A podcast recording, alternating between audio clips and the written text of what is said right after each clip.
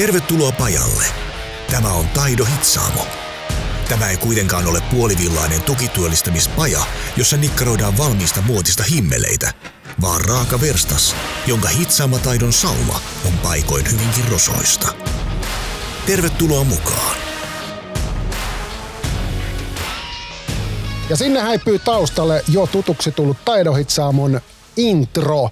Tervetuloa pajalle. Tämä on Taidon Hitsaamo ja taas on poimittu auditiivisen äh, rasvamontun työvälineet käsiä ryhdytty toimeen. Mun nimi on Mikko Suhonen, mutta onneksi mukana on jälleen Suomen taidopuheen kruunaamaton polemikko ja ajokoira Katja Anoskin. Morjes. Morjens. Hei, mukava nähdä muut, ja nä, muka muuten nähdä livenä. On, kyllä. Eikö se vähän outoa? No on. Joo, hän, hän, tässä nyt kaikille kuulijoille tiedoksi, hän hymyilee tuossa vastapäätä. Mutta ihan mahtavaa, vihdoinkin tälleen konkreettisesti. Tairo Hitsamon editoinnin ja jinglet tuottaa Podstudio. Käy väijymässä Suomen ykköstuottajan web-sivut osoitteesta www.podstudio.fi. Siis pod, podstudio.fi. Spiikkauspalvelut, videotuotannot, 360 kuvaukset. Meidän tämänkertainen vieras on suomalainen judoka ja judoka-valmentaja, judovalmentaja, joka on vaikuttanut suuresti etenkin sovelletun judon kehitykseen Suomessa. Itse hän on voittanut kahdeksan SM-mitalia sekä muutamia pohjoismaisia mitaleita vammattomien kilpailussa. Hän on myös valmentanut useita kansainvälisesti menestyneitä suomalaisia, niin vammattomia kuin Special Olympics-urheilijoita. Judoliitossa hän on toiminut vuosina 1989-2006 sovelletun judon koordinaattorina ja päävalmentajana. 2006-2009 alle 17-vuotiaiden vastuuvalmentajana, 2007-2014 koulutus- ja nuorisopäällikkönä sekä vuoden 2011 Judoliiton toiminnanjohtajana.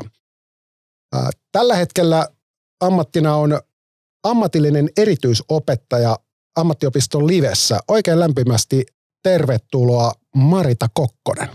Kiitos. On oikein mukava olla täällä ja päästä puhumaan asiaa. Nimenomaan ja muuten välillä vähän asian vierestäkin. No todellakin, kun minusta onkin se. Ja, ja kun tästä podcastista, podcastista on kysymys, niin tämä saattaa lipsahtaa helpostikin asian viereen. Hei, oikein mahtavaa. Mä kysyn heti, mennään nyt suoraan vähän tuonne niin kamppailulajin päähän. Kerro vähän, mistä sun judotausta on ponnistanut ja milloin?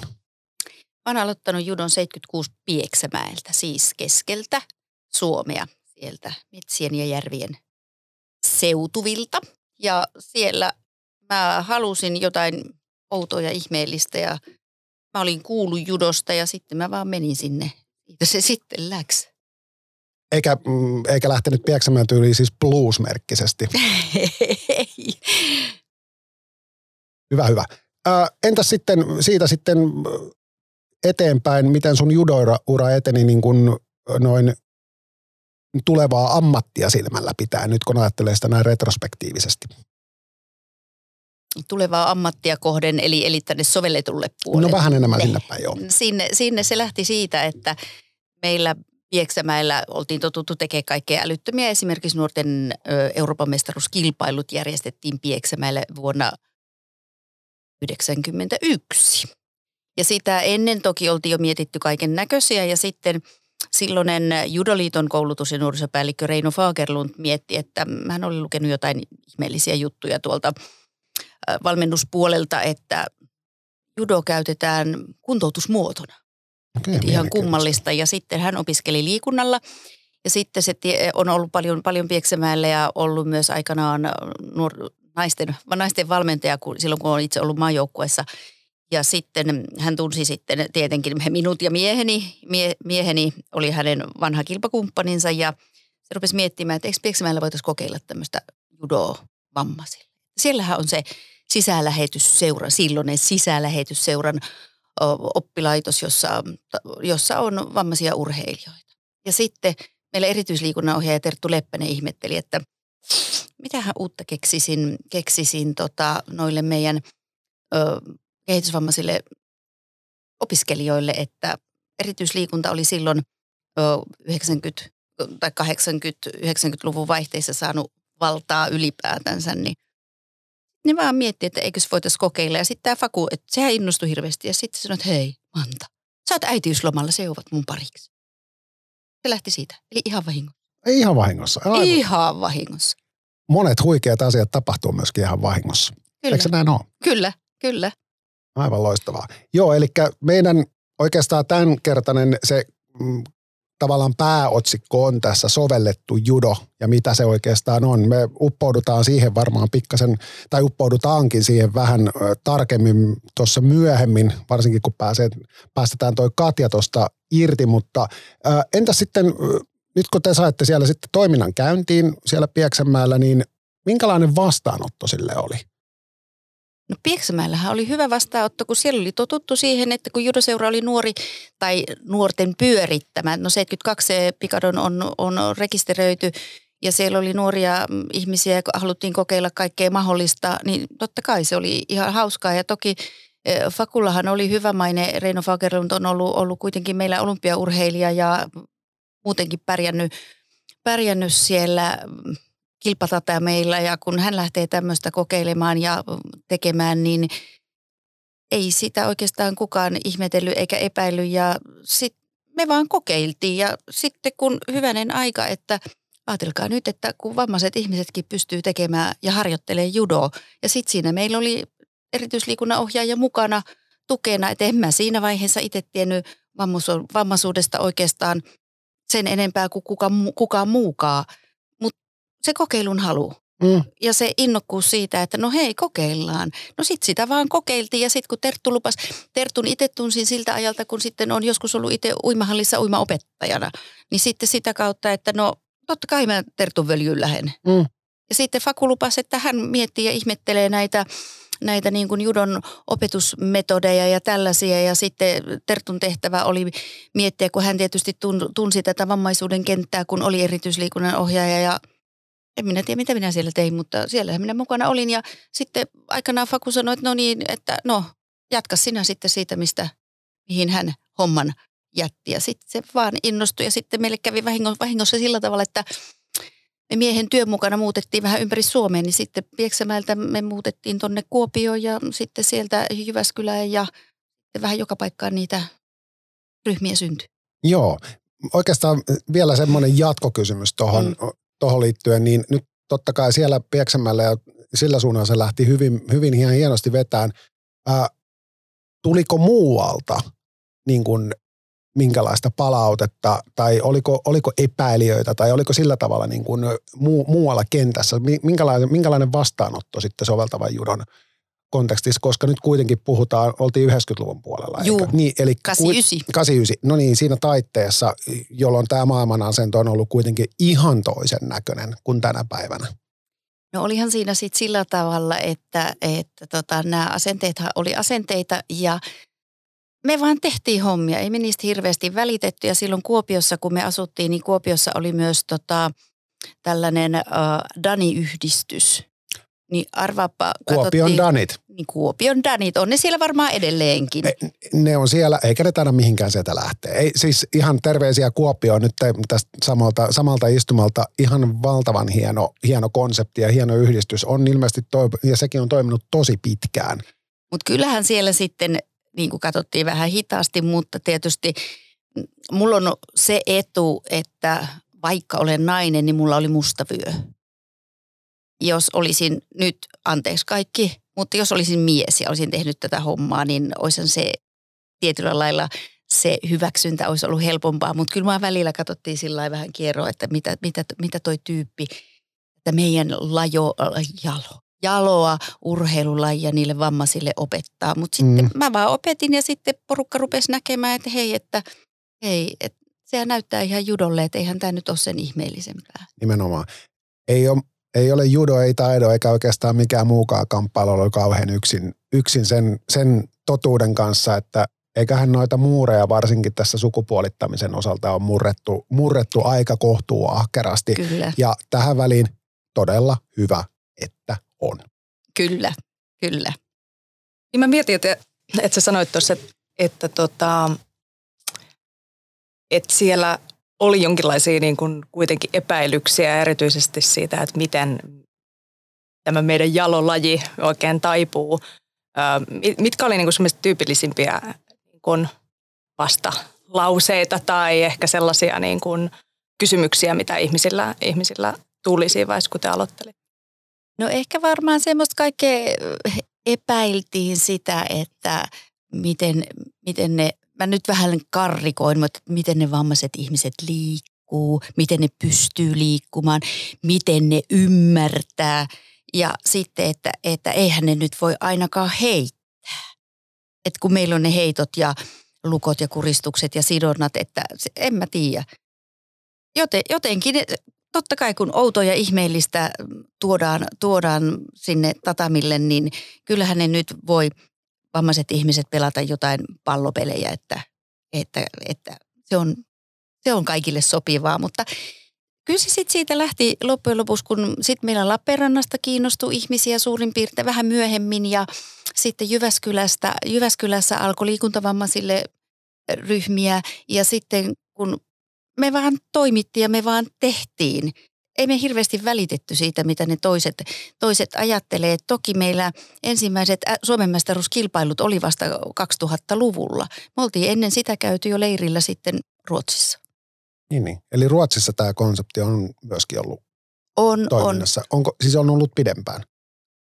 ei hirveän kauaa pidempään. Et se oli sillä jännästi, että Ruotsista sitten joku kuuli, että mekin ollaan tehty jotakin ja sitten sieltä otettiin yhteyttä, että hei, että meillä toimii kanssa, kanssa tätä tällaista erityisryhmille suunnattua judoa, että, että tota, voitaisiko tulla käymään tai tuutteko meillä käymään ja näin. Ja sitten meillä oli kuitenkin levinnyt, levinnyt sitä toimintaa silloin, silloin – 90-luvun alkupuolella aika moneen seuraan jo ja sitten me lähdettiin, lähdettiin siellä pienellä porukalla käymään ja katsomaan ja siitä se sitten läksi ja sinne tuli myös Hollannista porukkaa ja meillä oli aika, aika tiivistäkin kansainvälistä yhteistyötä jo heti aluksi en mä tiedä, mikä siinä sitten, sitten niin kuin vaikutti, että, että totta kai kun me sitten ruvettiin olemaan enemmän esillä ja kansainväliset, tai niissä kan, kansainvälisissä, no on se, jos me mennään Ruotsiin ja siellä on myös hollantilaisia ja englantilaisia, niin onhan se kansainvälistä toimintaa. Ja sitten kun meidän judokat sitten rupeskin siellä pärjäilemään ihan hyvin kisoissa ja näin, niin kun tehdään, se näyttäytyy siltä, että homma toimii, niin ei kukaan voi enää epäillä. Tuosta niin kun vaatii vähän tavallaan sen lajin kattomista huomattavasti laajemmin. Tässä vaiheessa on ehkä ihan hyvä kysyä, että mm. mitä se soveltaminen itse asiassa nyt oikein tarkoittaa? Mitä kaikkea se voi olla ja millaisia nämä kohderyhmät on ollut, minkä kanssa te olette, missä sä oot ollut tekemisissä?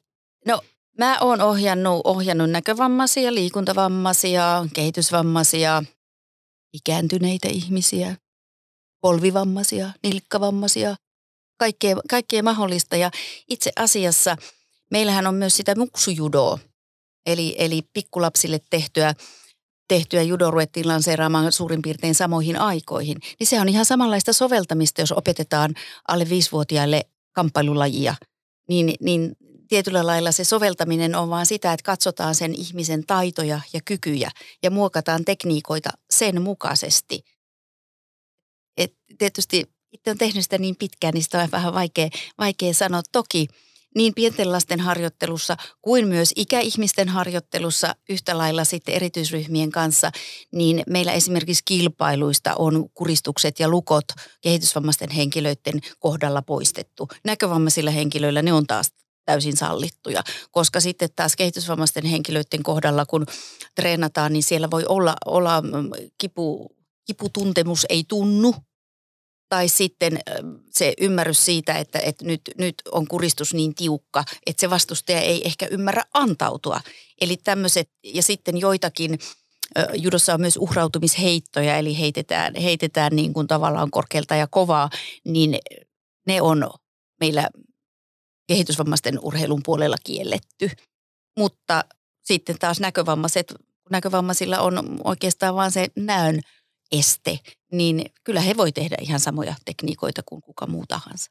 Eli käytännössä soveltamista tehdään niin kuin ainakin meillä jokaisessa treenissä, kun ikähaitari on ollut tässä viime aikoina sellainen, että meillä on sieltä 13-vuotiaasta plus reilusti plus 40-vuotiaisiin, plus 50-vuotiaisiin. Ähm, toiset on tullut takaisin lajin pariin, toiset on aktiivisesti treenaa koko ajan, osa on ihan kilpailee maajoukkuetasolla ja toiset on vasta niin kuin aloittanut lajin. Niin siinä saa aika paljon soveltaa jo tälläkin hetkellä, että siinä mielessä ei ilmeisesti ihan hirveästi eroa. Ei, ei. Se on vaan sitä, että, että se, sillä ohjaajalla on se ymmärrys. Ja jos joku sanoo, että ei pysty tekemään, niin sitten ei pysty tekemään. Jos miettii, että onhan meillä kaikilla liikkuvuus meidän jo se fyysinen liikkuvuuskin erilainen. Jollain nousee jalat vaikka kuinka korkealle ja joku toinen ei saa just ja just vyötärön korkeudelle nostettua vaakana. Tai sitten olkapäät. Voi hyvänen aika, ainakin judossa on sillä tavalla, että mitä enemmän sä oot treenannut, niin siltä tuntuu, että sitä kireemmät ne olkapäät on. Taikka sitten jos ne on jossakin vaiheessa hajonnut, niin eihän ne enää toimi samalla tavalla. Niin, tai esimerkiksi vaikka polvivammat. Kyllä. No siis Kyllä. esimerkiksi monen kamppailulajeissa, en nyt tyypitä tätä erityisesti taidoon, mutta kamppailulajeissa polvet on muutenkin usein aika kovilla.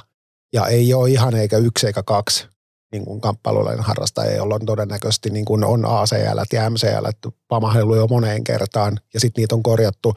Ja jokainen, joka niitä on käynyt läpi, niin tietää, ei niistä enää koskaan tule sellaisia kuin ne ennen oli joka antaa sitten myöskin, niin kun, siitä tulee heti pieniä rajoitteita. Ja tätä sä varmaan just vähän niitäkin ajoit takaa, että miten se onnistuu, se skaalaaminen ja tavallaan se soveltaminen siihen, kun sä äsken sanoit, että meilläkin tietysti sovelletaan. Niin, kyllä mä niin mietin sitä, että, että siis haastavahan se on ohjaajan näkökulmasta, mm. mutta enemmän mä toisaalta ajattelen vaikka meidän nykyisten, nykyistenkin harrastajien kohdalla, että sanoit, että siellä on nilkkavammasta tai, tai on niin kuin muuta, niin onhan mm. meilläkin siis mm. tällä hetkellä niin kuin vammaa, jos jonkin moista useammallakin siellä on selkävammaa ja siellä on sitä polvivammaa ja nilkkavammaa vaikka kuinka paljon, mutta kaikista harmillisinta on se, että jos ihminen joutuu miettimään, että voiko mä enää jatkaa mm. tätä lajia, jos niin kun, mä en pysty tekemään sitä, mitä mä oon aikaisemmin pystynyt tekemään. Tätä kyllä niin kuin tosi monet miettii, sekä kun ikää tulee lisää tai sitten jos tulee joku,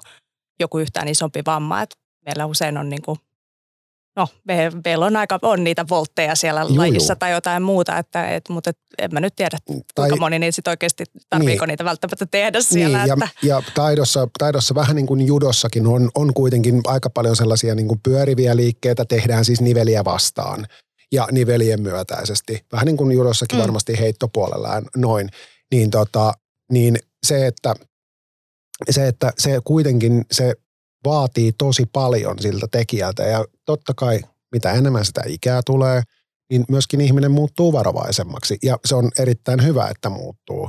Meillä on kuitenkin tässä elämässä vähän muutakin tekemistä kuin myllätä tuolla tatamilla, vaikka nyt ei aina uskoisi uskoiskaan, mutta siitä huolimatta se perusterveys on kaiken ajan Mulla on ollut semmoinen kysymys vähän raflaavampi kysymys. Sä tietysti, Manta, tähän ehkä osaat, tai osaat vastata mm. tietenkin judon näkökulmasta, mutta mä rupesin miettimään tässä vähän niin kuin omista lähtökohdistani ja taidon näkökulmasta.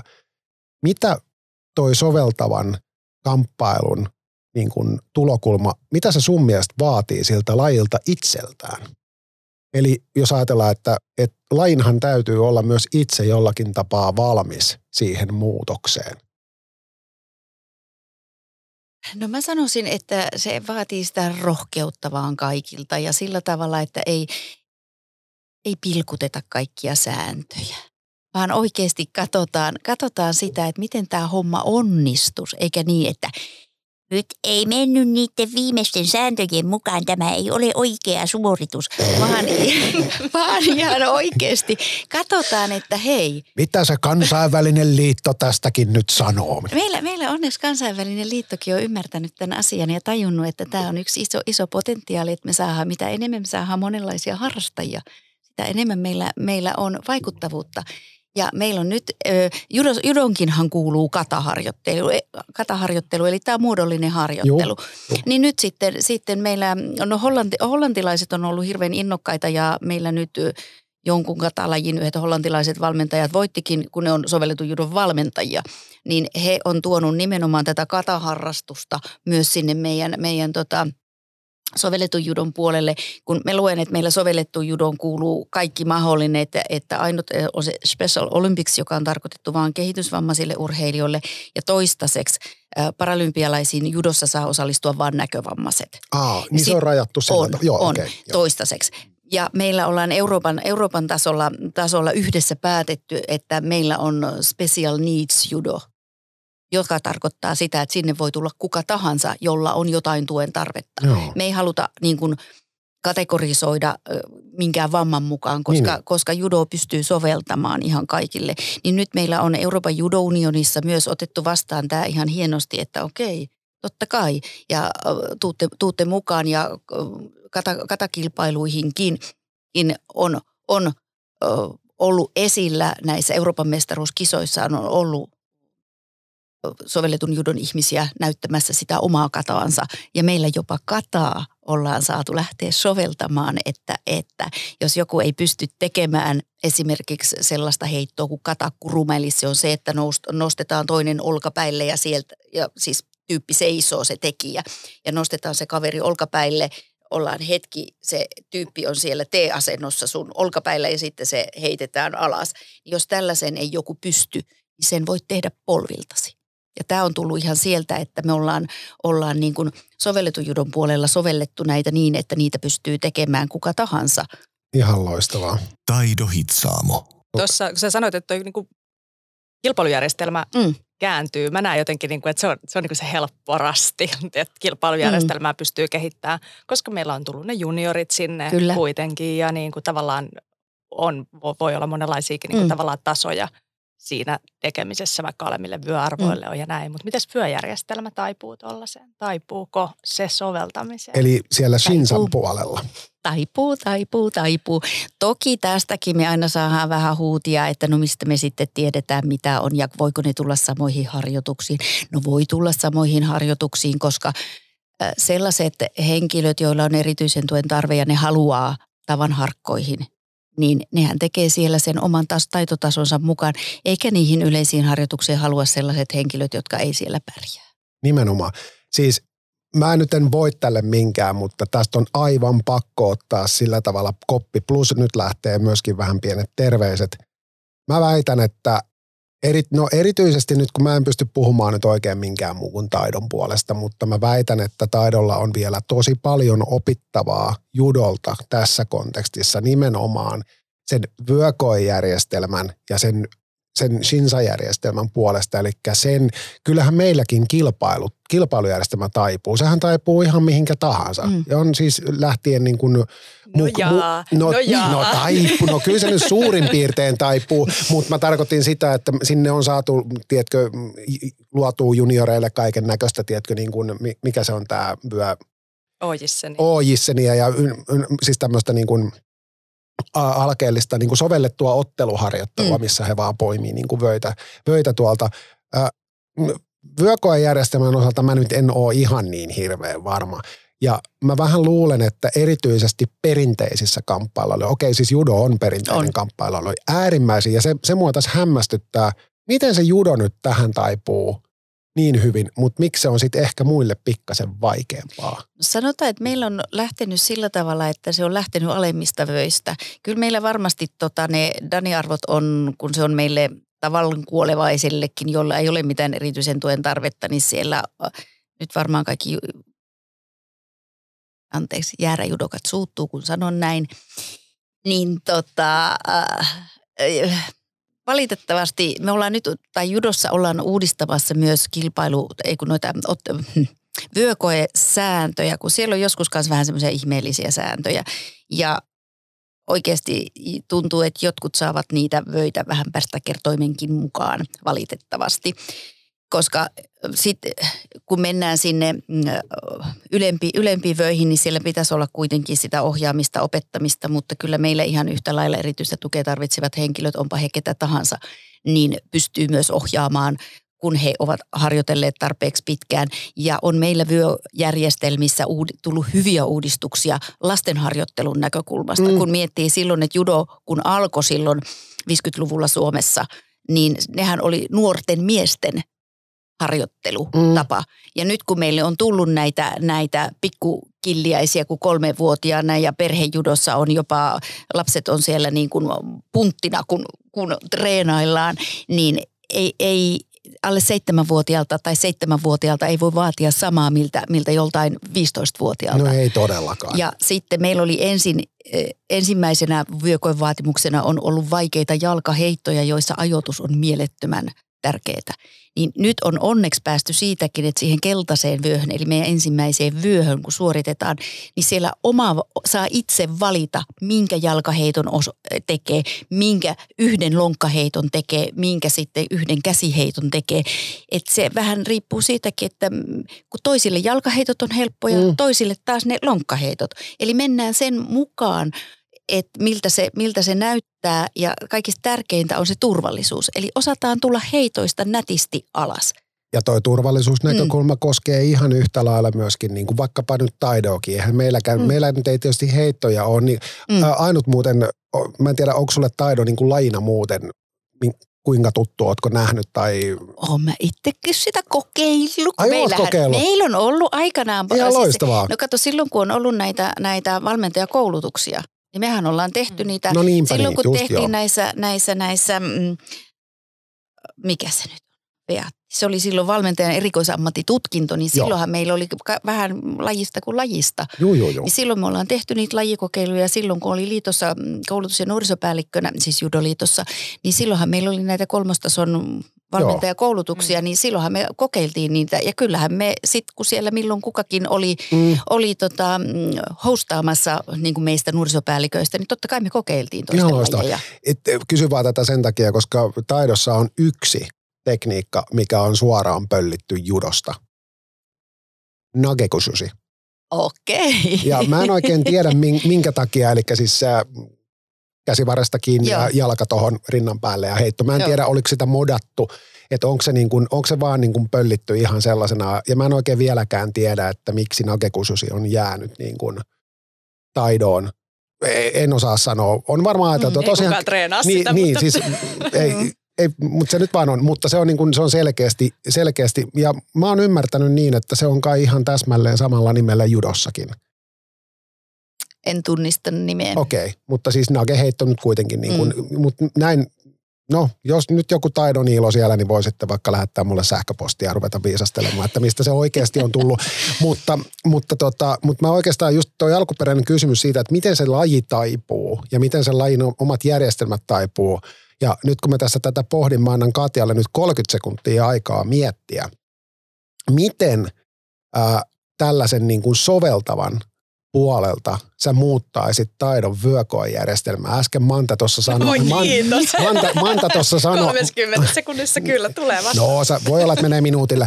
Mutta tota, Manta just tuossa sanoi, että heillä niin kuin ensimmäisen keltaisen vyön tekijät voi itse valita niitä mm. jalkaheittoja. Meillä ensimmäinen vyöarvo on purppuravyö. Niin olisiko siinä mitään mahdollista, että kun meillä siis tehdään mm. liikesarja ja sitten mm. me tehdään semmoinen askelotteluharjoittelu Joo. siihen, niin miten, miten sä helpottaisit sitä, Tatja? No jos, siinä, jos tota, sinisestä vyöstä purppuraan pääsemiseen kesti kohtuullisen pitkään, niin, niin tota, siis, mä en purppura, tiedä. siis purppurasta vihreään? no, ei vaan mä tarkoitan, että Ai, niin. muutos sinisestä purppuraan Ää, siinähän, meni, siinähän meni siis ihan niinkin vähän kuin ehkä noin 33 vuosikymmentä, mutta ei nyt mennä siihen. Tota, siis ihan ensimmäisenä tietysti, mä, mä niin kuin, mun, mun käsitys on se, että itse asiassa ää, iän myötä joitakin ylempiä vöitä kansainvälisissä, ää, kansainvälisissä insoissa saisi itse valita hokei, minkä tekee ainakin niitä on nähty, että on valittu eri hokei kuin mitä suomalaiset on mennyt tekemään. Mm. Siellä, on, siellä on sitten joku ö, toinen saanut tehdä helpom, niistä tavallaan itselleen mm. ehkä helpompaa hokeita, että nehän on aika vaativia ne. Esimerkiksi kolmen danin hokei, jos, jos ikää on niin, on, niin se on aika kohtuullisen ö, ikävä tehdä. Ja, ja tota, siihen se loppuu yleensä sitten se harrastaminenkin, kun, mm. kun tota, ei ole mahdollisuuksia tehdä sitä sitä vaativinta, ehkä enemmän niin kuin nuorille tarkoitettua, kun alun perin hän on ajateltu kuitenkin, että nuorena aloitetaan ja tehdään nopeasti läpi ne, ne tota, niin. tai ja inhokeet, jotka on sillainen nuorille suunnattuja. Juu. Et kyllä se niin kuin ensimmäinen varmaan olisi, jos tässä nopeasti pitäisi sanoa, että saa valita itse liikesarja, mikä tekee. Tai ehkä va- vaikka tekniikat. Vain. Tek- niin, kyllä. Niin. Siis jos ajattelee ihan sit soveltamista, niin, niin kuin helpotusta, kun mietin itse, että onko teillä niin kuin ihan, onko teillä ihan niin kuin, ää, erille, niin kuin rinnakkain määritelty jotenkin, että, että on niin kuin ikään perinteinen järjestelmä ja sitten siinä on rinnalla ikään kuin soveltava, vaan Ei. se on vaan niin kuin, että Ei. se on sama. Meillä on perus, perus siinä on määritelty tietyt tekniikat ja tietyt, tietyt asiat, mitä pitää tehdä. Ja meillähän on kuitenkin viisi värivyötä. Mm. Ja sitten tulee musta ja mustia on kymmenen astetta. Ja niissä, niissä värivöissä on, no alkuun on juurikin ihan näitä perusasioita. Peruste, niin heitto, heittoja pitää näyttää kolme, kolme, sidontoja pitää näyttää kolme ja sitten pitää osata ukemi, eli kaatuminen. Ja sitten sinne on lisätty keltaista vyötä kun tehdään, niin silloin siellä ei vielä ole leiritystä eikä kisaa. Mutta sitten mitä mennään seuraaviin vöihin, niin meillä on kuitenkin sitä tekniikkaskaalaa on, on niin paljon eri tekniikoita, niin sieltä pystyy valitsemaan vähän haastavampia tekniikoita ja sitten esimerkiksi uhrautumisheitot tulee vasta tuolla ruskeassa mustassa. Joo. Niin siis kyllä mm. niin kuin mietin itse mm. esimerkiksi meidän niin kuin, jo ihan ilman, ilman mitään kovin sellaista niin kuin valtavaa muutosta siihen, mm. että meille tulisi kohderyhmiä tavallaan hirveästi mm. lisää ja vaativuutta siihen soveltamiseen, niin kyllähän me, niin kuin jos olisi mahdollista, niin mm. Ne hokeen, niin kuin ne voisi ihan vaan jättää tekemättä. Että, mm. että totta, ne voisi aloittaa varmaan tuon vyökojärjestelmän ihan siitä, että, että kun meillä on siis valtavan pitkä liikesarja, mm ja vaativa, mm. niin kuin se ensimmäinenkin, jos vertaa vaikka karaten ensimmäiseen kataan, niin, niin kuin tai, tai, tai, tai, tai, minkä taekwondon niin ne, se, on niin kuin, mm. se on huomattavasti paljon hankalampi. Siis ihan se muistaminen, siis mm. yksinkertaisesti mm. se, se muistaminen on niin haastavaa, että vasta ehkä niin kuin äm, kaksi kiu, niin se alat, mm. sit alkaa, mm. niin kuin, että on oppinut oppimaan sen, että joutuu muistelemaan sen. No, mitä se sitten tarkoittaa meidän niin kuin kaikille harrastajille? Sitä, että ne lähinnä opettelee vaan muistamaan asioita, eikä niin kuin opettele niitä tekniikoita saatikaan, että, mm. että tota, tekniikat menee äkkiä aika mm. vaikeaksi, jos esimerkiksi aloittaa 40-vuotiaana. Ö, totta kai voi tehdä mm. ja, mm. ja niin kuin osalla on, pitää olla aika kova tausta, että pystyy tekemään niin kuin niitä, niitä liikkeitä ja etenemään, niin kyllä mä niin kuin helpottaisin sitä ihan huomattavasti ja, ja keskittyisin ehkä sitten niihin niin kuin ydin juttuihin ja tekniikoita voisi valita itse ja muuta. Ja, ja nyt... sulkeehan se sitten pois aikuisharrastajia siitä te, teiltä, että jos, jos se on oikeasti niin tiukka ja kova, Mm. Että kyllähän sitten, että jos aikuinen haluaisi, että hei mua kiinnostaa oikeasti toi taido ja sitten hän tulee sinne, sinne teille ja on, on hetki ja sitten se tajuaa, että apua, emme pääse etenee ikinä mihinkään. Mm. Sehän se on, on se meilläkin ollut, ollut niin kuin pulmana sillä tavalla, että miten, miten me aikuisia opetetaan, aikuisia aloittajia. Mutta sitten se on tullut sieltä, että kun niitä tekniikoita on sovellettu siellä muksuissa, tekniikoita on sovellettu jo 33 vuotta siellä sovelletun puolella, niin ihan samalla lailla me sovelletaan niitä nyt aikuisilla. Juuri, ja tätä mä oikeastaan, tämä on nyt hienoa, että palattiin taas, taas, mm. taas tähän, tähän kohtaan, koska tämä on nimenomaan mun mielestä nyt se kulminaatiopiste siihen, että kun ajatellaan, että jos sulla on vaikka vammoja tai mm. ja sillä ei ole mitään merkitystä, että oot sä aloittamassa lajia vai mm. oot sä lajin parissa vielä, mutta mm. sulla on ehkä sen tyyppisiä vammoja, mitkä estää, että sä, et, niin kun, sä itsekin tiedät, että sä et voi vaan tehdä sitä paluuta sinne tatamille, koska vaikka joku polvivamma tai joku muu estää, mm. estää sen täysipainoisen tekemisen. Mm. No, entäpä jos siinä olisikin oikeasti rinnalla nimenomaan sitä soveltavuutta ja sitä, että siinä olisi entistä matalampi se kynnys – Eli sä voisit silti edetä, sä voisit silti nähdä jonkunnäköisiä päämääriä ja tavoitteita vielä, sanotaanko vaikka nyt ikävuosien vaikka 40-60 välillä esimerkiksi. Ja vaikka sulla olisi minkälaisia vammoja, mm. niin silti siellä olisi jonkin, jonkinlainen reitti myös sulle ilman, että siitä tulee minkäännäköinen konnotaatio siihen, että tämä tapahtuu nyt vaan sen takia, koska annetaan tai mitä tahansa mm. muuta. Että se olisi luontainen tie. Mm. No mulla on hyvä esimerkki tästä tekniikoiden – soveltamisesta sillä tavalla, että judoheitothan näyttää tosi raaoille. Ja sitten jos teidät pistettäisiin, no te olette, no anyway, leikitään, että te ette ole, te ette ole kamppailijoita, teille sanottaisiin, että tota, mä heitän sut, että sä tiput tosta noin metrin korkeudelta lattialle. Sä olisit ihan kauhuissa. Mm. Ja sitten me ruvettiin miettimään sitä, no totta kai ensin täällä, täällä sovelletun puolella, että miten me voitaisiin helpottaa niitä heittoja, taikka ylipäätään, että ihmiset ei pelkäisi sitä alastuloa. Koska se ukemin harjoittelukin on vähän sitten semmoista, että mitä järkeä sitä on harjoitella pelkästään ylösnousten tai hakata taaksepäin ukemia, koska sitä ukemia me tarvitaan heitosta. Sitten me ruvettiin miettimään nimenomaan näiden ö, erityisesti tukea tarvitsevien ihmisten kanssa, niin no ruvetaan tekee, kokeilemaan heittoja polvilta. Molemmat on polvilla, sekä heittäjä että heitetty. Mm. Sehän pyörähtää tosi nätisti siitä alas Ja sitten sitä tehen sitten, kun se tulee tutuksi, että ai ei tästä tapahdukaan mitään ihmeellistä, koska ihminenhän pelkää sitä, mitä se ei tunne. Se ei tiedä. Niin se oli oikeasti tosi hauskaa.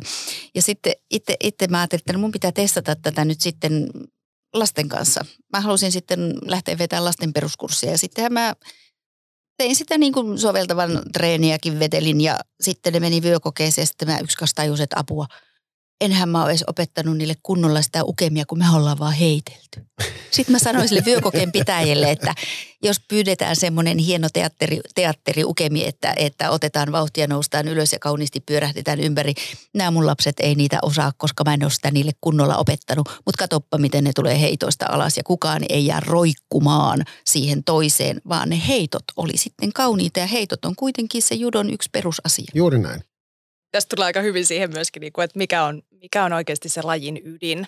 Kyllä. Onko se ne yksittäiset tekniikat? Niin kuin, että onko siitä kysymys vai onko aika filosofinenkin kysymys, mm. mutta sitten hyvin käytännöllinenkin, että mikä tässä niin kuin on se juttu, Kyllä. mitä, mitä niin kuin millaisia taitoja yritetään tehdä. Tai toinen esimerkki, on pakko kertoa mattojuro.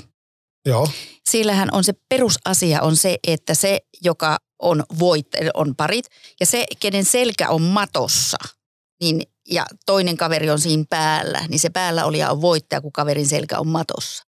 Ja silloin kun mä oon 70-luvulla aloittanut, niin meille on neuvottu, että miten täytyy pikkurillit asetella, kun otetaan judokin takin, ju, takin siis hihasta kiinni. Niin nyt se on sillä tavalla, meikäläinen opettaa, että eh, kun pitää ruveta opettaa sitä sidontaa. Kaveri selälleen, toinen kaveri istuu, istu kainaloon, ota käsistä kiinni, se on siinä. Kuulostaa osittain tutulta. Siis mä tarkoitan just nimenomaan semmoinen kohtuupedantti ja sellainen hyvin niin kuin ortodoksinen lähestymistapa, että tämän täytyy mennä juuri täsmälleen näin.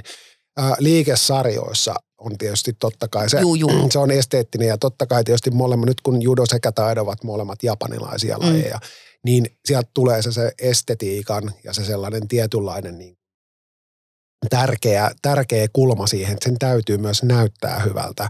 Mutta kun me ollaan joka tapauksessa, haluttiin tai ei, oltu viimeiset 20 vuotta muutoksessa. Ihan jokainen kamppailulaji. Osa kamppailulajista on pystynyt vastaamaan siihen ihan mm. älyttömän hyvin. Mm. Taidokin on pystynyt vastaamaan siihen omalla tavallaan ihan ok. On tullut jonkin verran, niin kuin ollaan pystytty jonkin verran uudistumaan. Olemmehan siis alati kehittyvä kamppailulaji, niin kuin siinä mainoksessa lukee.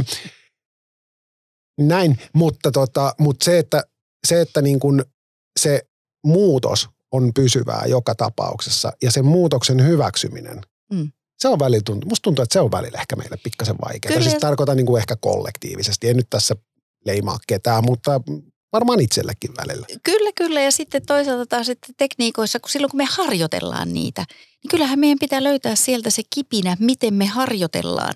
Ja harjoittelun ja harjoittelun kautta – vaan tekemällä hän se tulee se esteettisyys siihen. Et kyllä meilläkin sitten vyökokeeseen menee ihmiset kuka tahansa, niin meillä sovelletun puolellakin siinä vaiheessa, kun ne tekniikat rupeaa näyttämään siistille, ne on esteettisesti kauniita ja ne on oikeasti kunnolla tunnistettavissa. Kyllä meillä sitten siniseen vyöhön tulee niin kuin se ensimmäinen kata, niin kyllä meillä sovelletun tyypit joutuu tekemään sen ihan samanlaisen katan kuin kuka muu tahansa.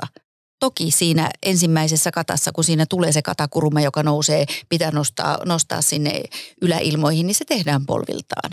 Mutta niin. sekin näyttää, sekin sitten kun se näyttää sulavalle, mm. kauniille, niin so what? Tähän se nimenomaan onkin, että se estetiikkahan on niin kuin, tai no mä en ole kyllä tämän alan asiantuntija ollenkaan tämmöisten esteettisten asioiden, mutta mikä tahansahan näyttää kauniilta, ää, taitava liike, Kyllä. mikä ikinä se siis onkaan, mitä tehdään. Ja sitten toisaalta niin kuin, ja pudossa oleellista se asenne ja Juuri sellaiset näin. asiat, niin kuin, että eihän ne mihinkään häviä. Jälleen tullaan siihen, mm. että, että se ei ole se tekniikka, mikä, miten se kuuluu tehdä perinteisesti tai missä sormen asennot on tai pikkurilliasento on, mm.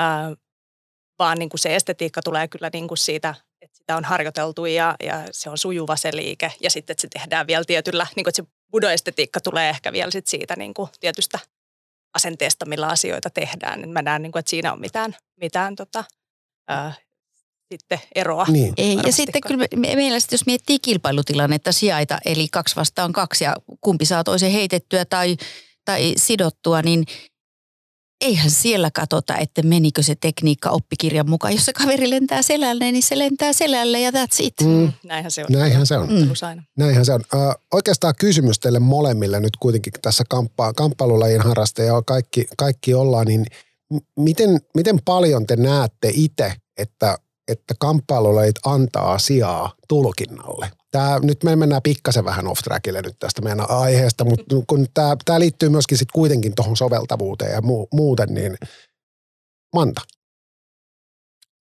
Kamppailulajit antaa tilaa soveltavuudelle. No, mä väitän, että se on sitten taas kiinni meistä ihmisistä ja siitä, että mitä me halutaan, mihin me ollaan valmiita.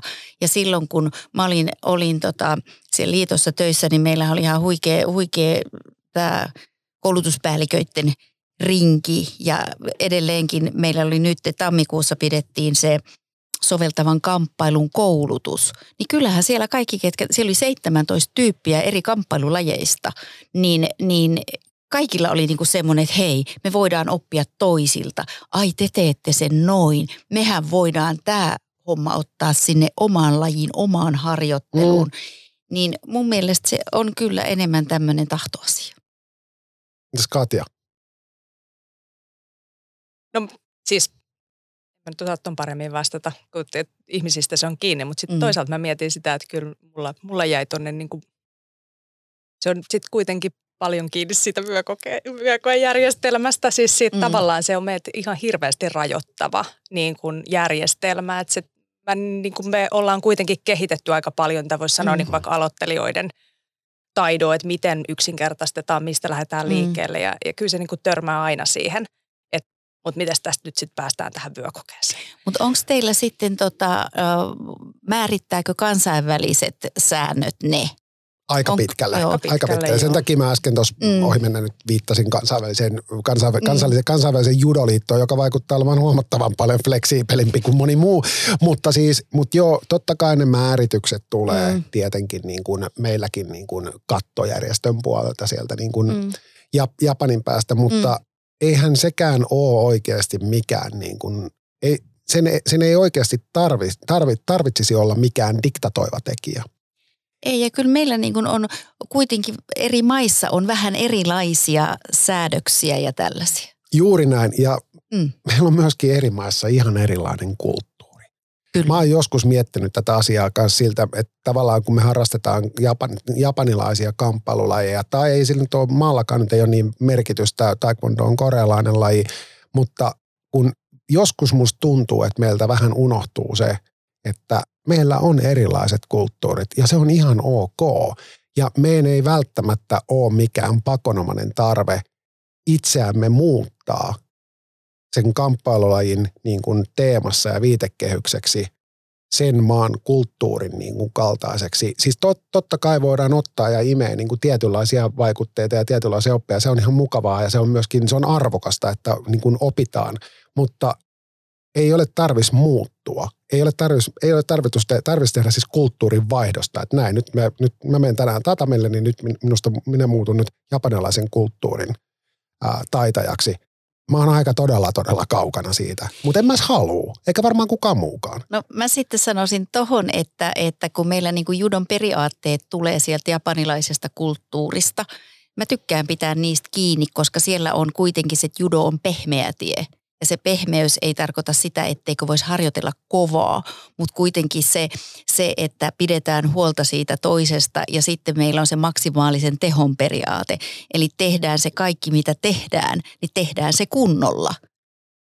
Ja sitten se yhteisen hyvän periaate on kuitenkin se, että kohdellaan sitten niitä vastustajia kuitenkin hyvin. Eli Jikoro Kano on rakentanut tavallaan, hän on ollut kasvatustieteilijä, niin hän on rakentanut sinne lajin luonteeseen sisälle sen, että, että kohtele sitä kaveria, heitä kaveri kauniisti sitten sulla on aina kavereita, mutta jos sä kohtelet kaveria mm, niin sanotusti kaltoin tai, tai et pidä huolta yhteisistä pelisäännöistä, ei sulla ole harjoittelu kaveria kohta. Juuri näin, juuri näin. Aika hyvä periaate kyllä. Tuossa mä mietin, että miten, miten voisi niin kuin seuratasolla päästä eteenpäin soveltavan kun nyt sitten taidon ää, edistämisessä esimerkiksi, niin äm, mitä, mitä vinkkejä sulla on sinne niin kuin seuraan? Sä oot aika monessa seurassa niin kuin homman itse laittanut mm. käyntiin, mutta myöskin innostanut, innostanut muita, muita käynnistää, niin mitä, mitä se vaatii seuralta ja ohjaajilta? Mä sanoisin, että se vaatii ihan ensimmäisenä sitä omaa intoa, omaa innostusta, semmoista rohkeutta kokeiluun. Ja sitten, että kokeilee ensin jollain pienellä ryhmällä. Niin se on meilläkin lähtenyt. Me ollaan kokeiltu, sitten on nähty, että hei, homma toimii ja sitten monet on innostunut mukaan. Ja kyllä mä sanoisin, että tässä niin kuin meillä sovelletun judon, meillä on ihan ympäri Suomea seuroja, joihin, joihin voi tulla kuka tahansa. Niin sitten kuitenkin niin meillä on, me tavataan leireillä et meillä on, ja meidän leiritykset on sillä että ne on ympäri Suomea juuri sen takia, että saadaan se paikkakunta sieltä mukaan. Niin sitten on syntynytkin semmoinen henki, henki jo, että, että kaikki, kaikki auttaa kaikkia ja sitten sen kokeilun kautta. Kokeilu, kokeilu, kokeilu, että rohkeasti kokeilemaan ja ottaa vaikka johonkin, mm, jos haluaa kokeilla, niin erityiskouluun, että saadaanko tulla pitää jumppatuntia. Taikka, että hei, nyt meillä olisi tämmöiset avoimet ovet, että voidaan kokeilla – ja sitten eh, judosaleille on aina tervetulleita henkilöt katsomaan, että mitä, mitä tehdään, miten mm. tehdään. Tai kun meillä on leirejä tai muuta, niin aina kaikki kamppailulajin tyypit saa tai kuka tahansa saa tulla katsomaan, että mitä ihmettä se on. Koska hämmästys on suuri, että kun kaikilla on samanlaiset puvut, ai, toi on ihan samanlaista judoa kuin kaikilla muillakin. Niin. Mä luulen, että meillä niin kuin se iso haaste liittyy ohjaajien ää, ohjaajien puutteeseen, että ei, mm-hmm. ei niin kuin, että ohjaajia ei riitä nykyiseenkään toimintaan hirveästi, mm-hmm. jolloin, jolloin sit se aloittaminen voi olla niin kuin kynnys vielä, vielä korkeampi, että kuka mm-hmm. lähtee tekemään ja jos, jos mä aloitan toiminnan, niin saako siihen ketään, ketään toista, että se vaatii aika paljon varmaan seuralta tai niin kuin, että se, ehkä sen seuran pitää olla kokonaisuutena innostunut aiheesta vai, vai voiko se mennä ihan niin kuin parin ihmisen niin kuin innostuksella? Voi, siitähän se on meilläkin lähtenyt alun alkaen ja monessa seurassa, että sieltä on yksi tai kaksi tyyppiä innostunut ja sitten vetänyt mukaan ja pyytänyt apuohjaajaksi. Ja me silloin nyt edellisen sen sovelletun kamppailuohjaajakoulutuksen aikana ideoitiin sellaistakin, että hei, että juuri kun tämä, että hei, mistä revitään ohjaajat. Että no hei, kokeillaanko, mä en tiedä, onko nyt toivottavasti on lähtenyt jossain päin liikenteeseen se, että, että onkin sovelletun kamppailun peruskurssi. Eli sieltä tuleekin sitten eri lajeista ihmisiä ohjaamaan, katsomaan. Ja Kuopiossa, terveisiä Kuopioon taas vanhaan kotikaupunkiin, jos siellä on linjoilla kuulijoita, niin tota, siellä oli puhetta, kun judolla on siellä pitkät perinteet. Itsekin olen, itse olen siellä yhden ryhmän nimenomaan aloittanut ja siellä se jatkuu ansiokkaasti. Niin sitten, että hei, karateseuralaisista voisi tulla mukaan, että siellä olisi judo ja karate. Mm. Ja sitten mm, taekwondo taido, ketä sit haluaisi mukaan. Ja siinä samalla, että aina jollakin olisi se vetovuoro ja siinä samalla opittaisi toinen toisilta. Taido Hitsaamo. Ai että mulla tulee tähän yksi ohjaamiseen liittyvä niin kuin muutenkin, siis tästä näkökulman vaihdosta mm. siihen, niin kuin, että me sovelletaan joka tapauksessa pari, että mm. me voitaisiin niin kuin miettiä sitä lajia vähän, vähän niin kuin toisesta mm. kulmasta ylipäänsä, niin mä oon miettinyt paljon, että mi, miten, kun meillä on ohjaaja, pula tietysti mm. on, niin eikö tätä laji voisi niin kuin ohjata vähän niin kuin myöskin tulla vaikka toisesta kamppailulajista Juh. ja ikään kuin rupeaa ohjaa vaan, vaan taidoa, että on karateharrastaja tai judoharrastaja. Mm. Eihän nämä kamppailulajit niin kuin loppujen lopuksi niin hirveän erilaisia ole. No Et... jos miettii, että meillä on kaikilla, me tarvitaan voimaa, me tarvitaan nopeutta, me tarvitaan ketteryyttä, kaikkia ominaisuuksia. Ja jokaisessa lajissa niitä harjoitetaan vähän, ehkä vähän eri näkökulmasta suhteutettuna niihin tekniikoihin, mutta se olisi rikkaus kaikille. Nimenomaan. Ja aika harva, jos nyt puhutaan nyt perinteisistä kamppailuista, mm. tämä on oikeastaan taas tämä mun lempitopikki, eli, eli mikä, mikä, mikä laji on kaikkein paras, mm. niin nämä poikkeaa loppujen lopuksi juurikin noiden ominaisuuksien puolesta, siis kun puhutaan, puhutaan nopeudesta, ää, taito-osaamisesta, mm. puhutaan ketteryydestä, ihan voimasta, mm. Mm. niin ne poikkeaa äärimmäisen vähän toisistaan. Ei niissä ihan hirveän paljon ole mm. eroja. Se perusviitekehys on yllättävän samanlainen.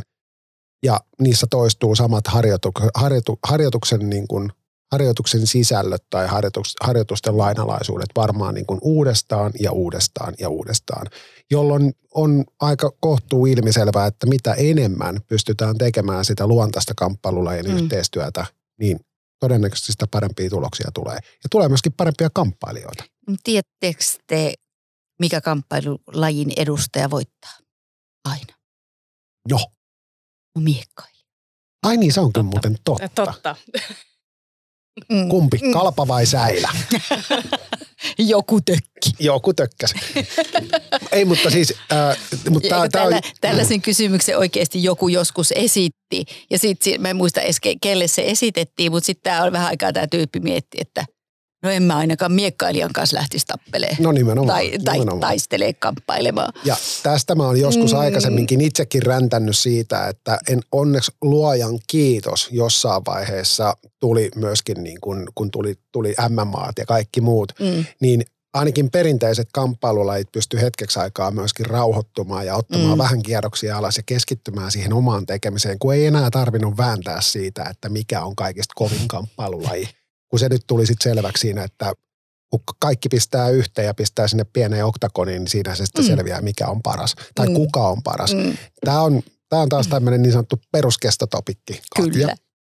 Niin, siis mä menisin just sanoa, että sä et varmaan seuraa tota, tota, tota somekeskustelua tai YouTubea tässä aiheessa, että en tiedä, onko se loppunut se keskustelu mihinkään. Mä oon lopettanut sen Sä seuraamisen. seura- lopettanut Niin, siis, seuraamisen. ei, mä oon lopettanut siis sen aktiivisen seuraamisen ihan vaan sen takia, koska musta se pyörii sitä samaa ympyrää ja sitä samaa rataa koko ajan.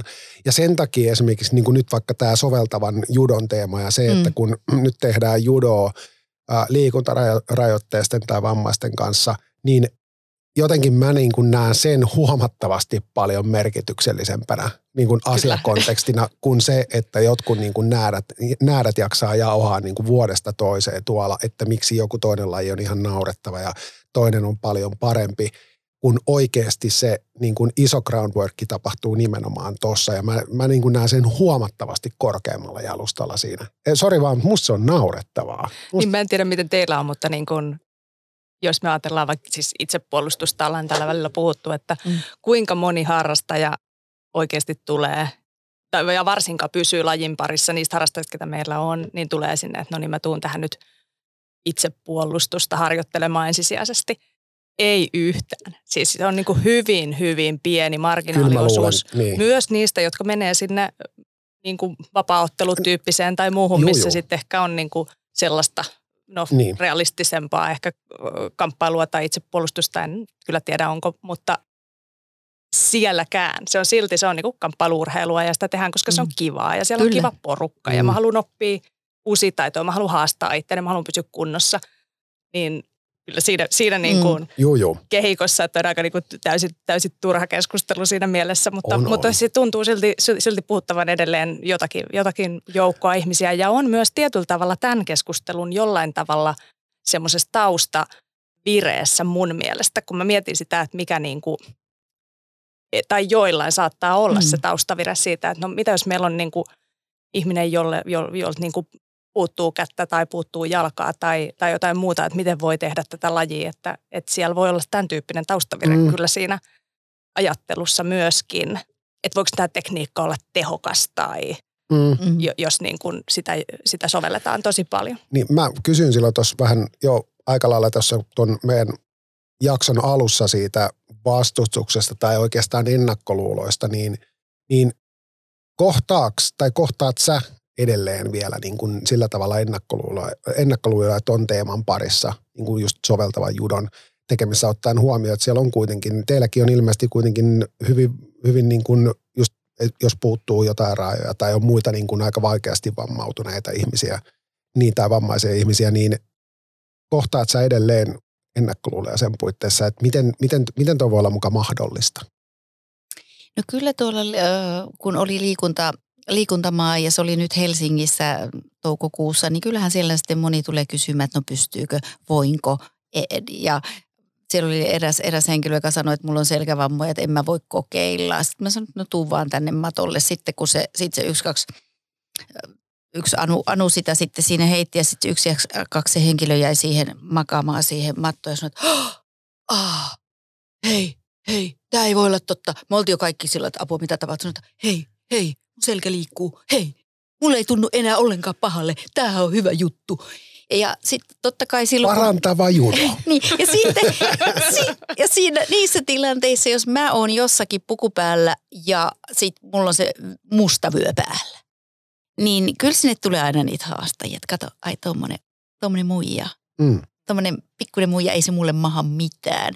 En mä siinä nyt enää hirveästi rupea haastaa tai kyllä mä mato, matossa rupean haastaa sillä, että jos joku sanoo, että no ota sidonta, mä pääsen pois. Ja sitten kun se iso, iso ukko ei pääsekään pois, niin kyllä sit siinä vähän on sillä että... Ai ai, mä nautin niin paljon.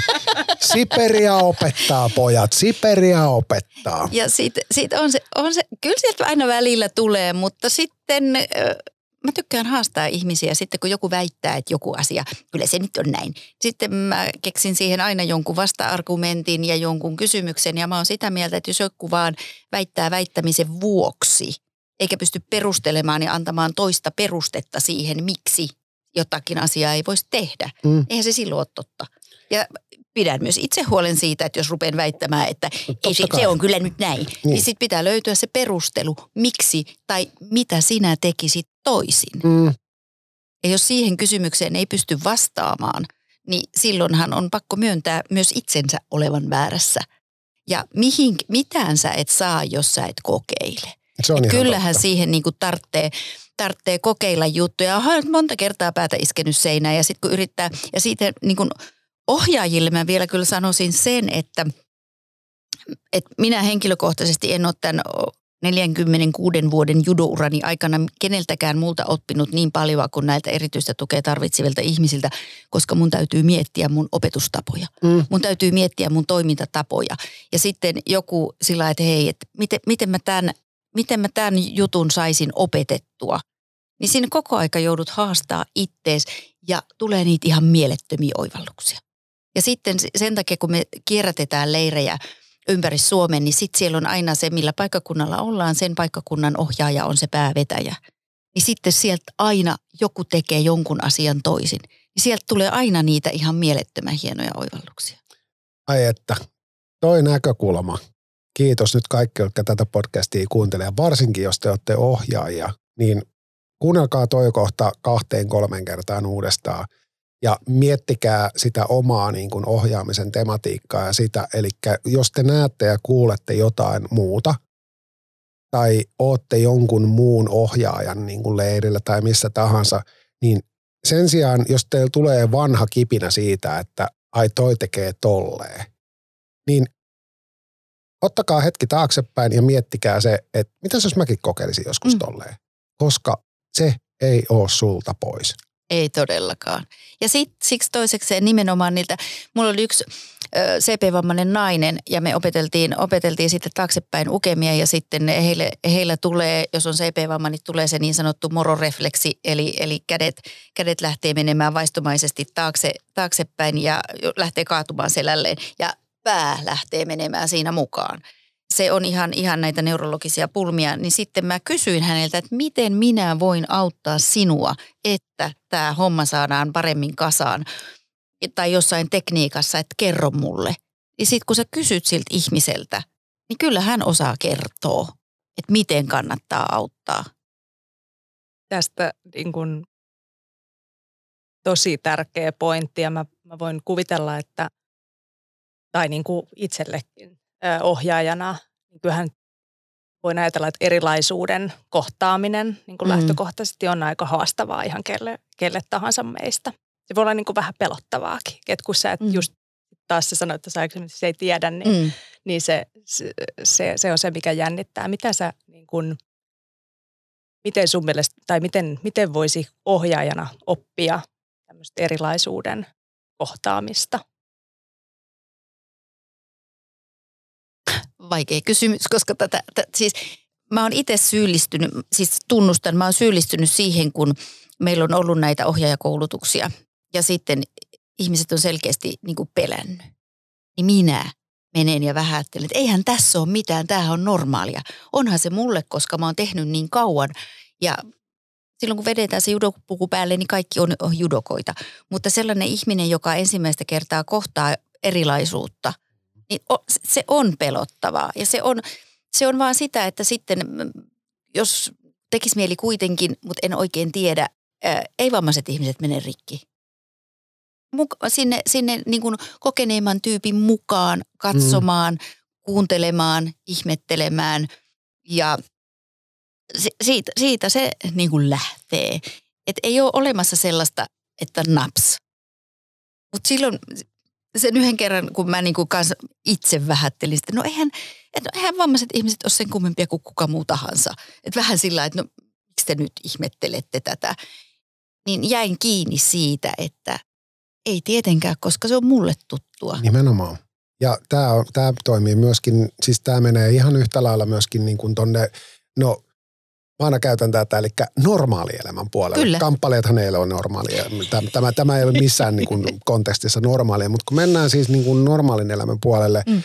ihmisillä on erilaisia tuntemuksia ja erilaisia fiiliksiä siitä, mm. kun ne kokee tai kohtaa erilaisuutta mm. tai näkee erilaisuutta. Ja siihen voi liittyä yllättävänkin rujoja tuntemuksia. Kyllä. Mutta yhtä kaikki ne on inhimillisiä. Se on ne ei välttämättä ole aina kauhean kauniita, mutta ne on inhimillisiä. Mutta niissä auttaa hirvittävän paljon se, kun kokee, näkee ja kuuntelee. Kyllä. Ja siihen auttaa kaikkein, siis tämä on vain mun oma tulkinta, mutta siihen auttaa kaikkein parhaiten myöskin aika. Kaikkien ihmisten elämässä ei ole aika juuri sillä hetkellä hyväksyä jotain tosi erilaista tai nähdä jotain ja siitä voi tulla tosi inhottaviakin niin kuin – tuntemuksia ja se on ihan ok. Siis siinä ei ole mitään sisäsyntyisesti, että sä oot paha ihminen sen takia.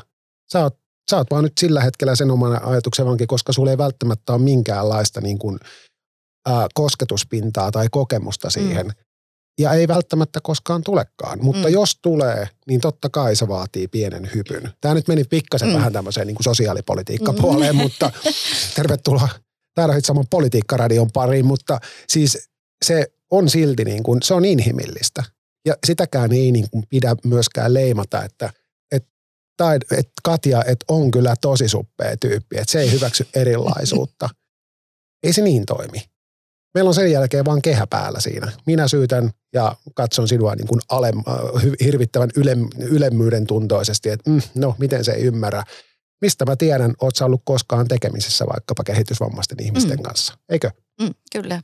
Niin tässä mun mielestä niin kuin aivan fantastinen aasinsilta siihen, että et, et jälleen kerran, mistä tässä niin kuin meidän, meidän tyyppisissä lajeissa on kysymys, niin mm. tässä on kuitenkin kysymys ei vaan siitä fyysisestä tekemisestä ja tekniikasta, vaan siinä on niin kuin jokaisen kohdalla, jokaisen harrastajan kohdalla kuitenkin niin kuin tämmöisenä senä kasvusta kysymys mm. ja, ja tavallaan niin kuin tällaisten asioiden niin kuin, ää, ja tunteiden kanssa niin kuin olemisesta ja niiden, niiden niin kuin – oppimisesta että tavallaan, että mi, mi, mitäs, mitäs mä näen uudenlaista, uudenlaista maailmaa tässä, että miten, miten hän tähän suhtautuisi ja miten pääsee eteenpäin. Mun mielestä se on niinku sellaista, mikä kuuluu meidän lajiin tavallaan hyvinkin niinku, siis kyllä, kyllä. tavallaan syvästi niin, siihen, niin, kyllä, että tällaista on. Että ja, mun mielestä sitä ei ja mä ajattelin kysyäkin Mantalta sitä pitkän linjan judokana, kun mä oon joskus kun multa kysytään, että kun sä oot tuommoinen kamppailulajien harrastaja, että sulla on varmaan tosi hyvät valmiudet niin kuin – ihan melkein mihinkä tahansa. Että olet, olet tuommoinen niin kuin,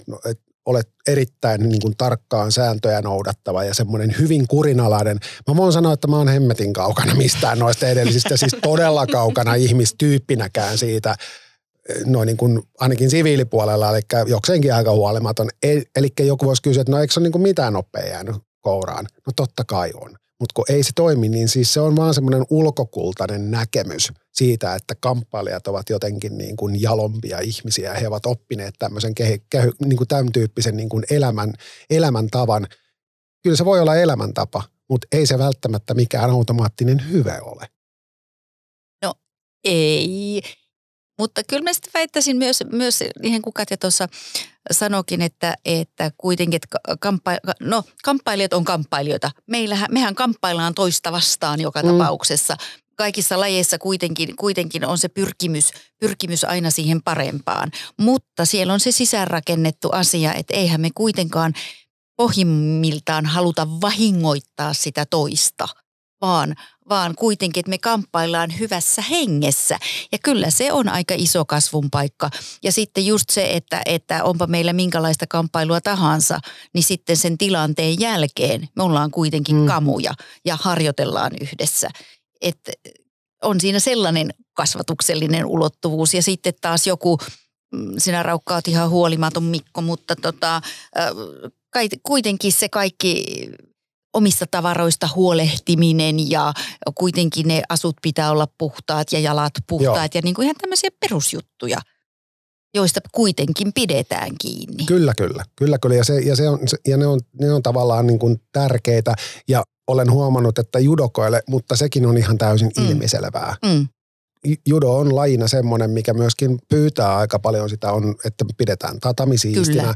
ja pidetään muutenkin niin kuin kaikki siistinä ihan hygienia syystä. Kyllä, Totta kai kyllä, tämä, kyllä, tämä pätee nyt tietysti, tietysti muihinkin tatamilaihin, mutta erityisesti niin kuin judon, judon parissa. Judon parissa. Ää, vielä semmoinen nopea kysymys liittyen nyt, tämä vähän menee ehkä negan puolelle, mutta liittyen noihin ennakkoluuloihin ja tuohon teille niin laikeskin, mm. niin entäs sitten judon sisällä, jos mennään vaikka valmennuspuolelle, niin onko siellä, ootko siellä kohdannut niin sanotusti sieltä perinnesiivestä päin esimerkiksi minkäännäköistä No kyllähän sitä tulee ja sitten sit kun toi ää, itse, itse aikanaan valmensin Paula, Paula Toroita ja Paula sitten valmensi, valmensi Päivi Tolppasta, joka kuitenkin tuolla parapuolella menestyi vallan mainiosti ja Mitskuja sieltä, sieltä napsi, niin tota, kyllä sieltä aina katsotaan sillä, että, että no miksi sä noit vammaisia valmennat, kun sä voisit valmentaa vammattomia.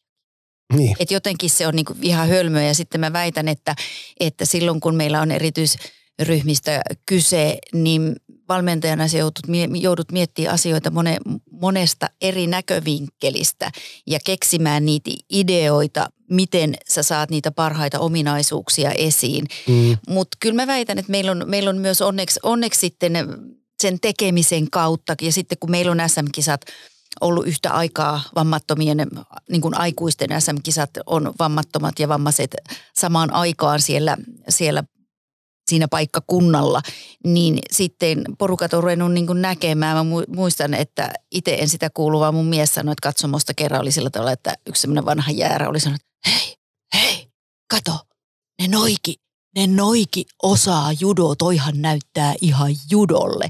Et tietyllä lailla sitten, kun sitä ihmiset näkee, että hei, mm. tämä homma on ihan samanlaista, niin kyllä ne ennakkoluulot sieltä vähenee, mutta kyllä sitä, kyllä sitä on ollut ja totta kai ehkä tässä on itse vaan kasvattanut sen verran paksua nahkaa, että ei niistä hirveästi, hirveästi välitä. Ja sitten mä ajattelin, että ei se ole multa pois, jos joku toinen on tyhmä eikä osaa ajatella asioita laajemmin. Nimenomaan. Toi oli aika hyvin sanottu, kun ei se ole meiltä po, itseltämme mm. pois. Jos jollakin nyt ei riitä perspektiivi mm. johonkin, niin sitten se vaan ei riitä. Mm. Ja that's about it, eli ei sille myöskään tarvitse kauheasti jättää niin sanotusti sitä, eli ei tarvitse yöunia menettää sen takia, koska sille myöskin aika vähän mitään pystyy itse tekemään. No niinpä.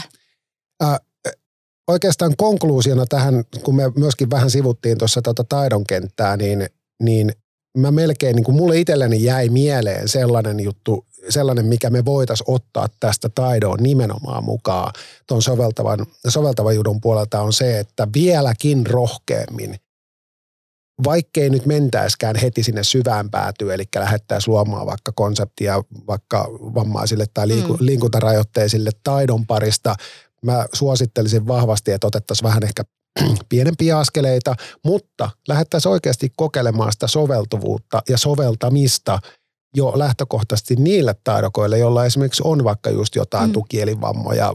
No, tää, siis ne on melkein polvet varmaan lähes pääsääntöisesti, mitkä pasahtelee, mm. pasahtelee mutta et jos me lähettäisikin sitä soveltavuutta rakentelemaan sille, sille puolelle. Katja.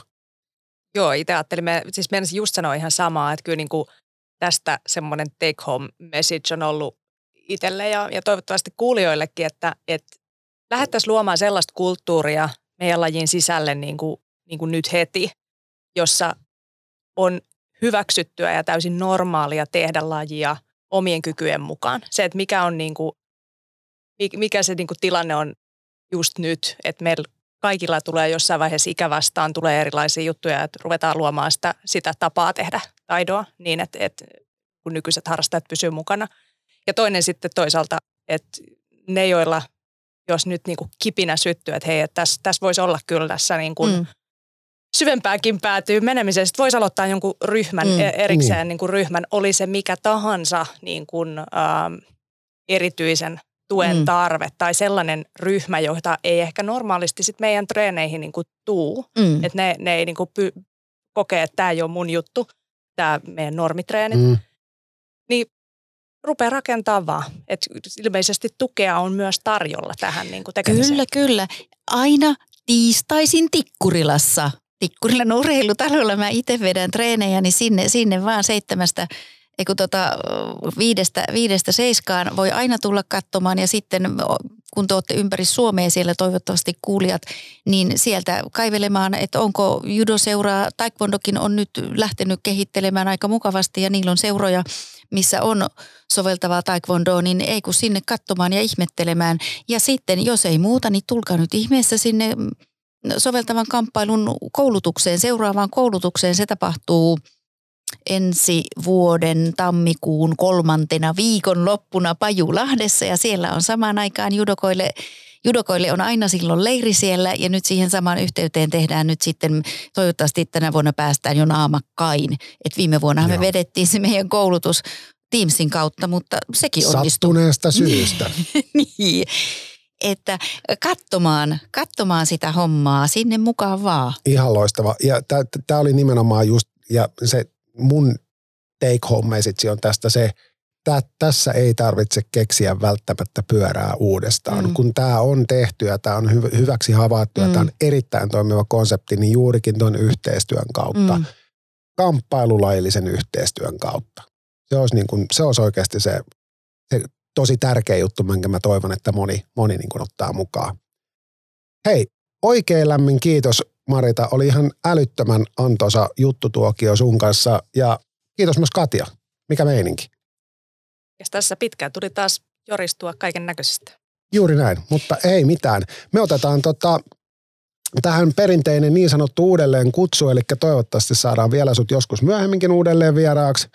Jatketaan, jatketaan ehdottomasti tässä teemasta. Mä väitän, että me vähän raapastiin nyt tässä pintaa. Meillä, mä luulen, että meillä riittää tästä tekstiä, tekstiä vaikka kuinka, kuinka pitkään vielä jatkossakin. Hei, Taidohitsamo palaa taas pajalle uuden vieraan kerran. Piakkoin, pysykää terveinä ja olkaa mukavia. Myös itsellenne. Kiitos ja heippa. Moi moi. Moi. Osallistu keskusteluun Suomen taidon Facebookissa ja Instagramissa. Tämä oli Taido Hitsaamo.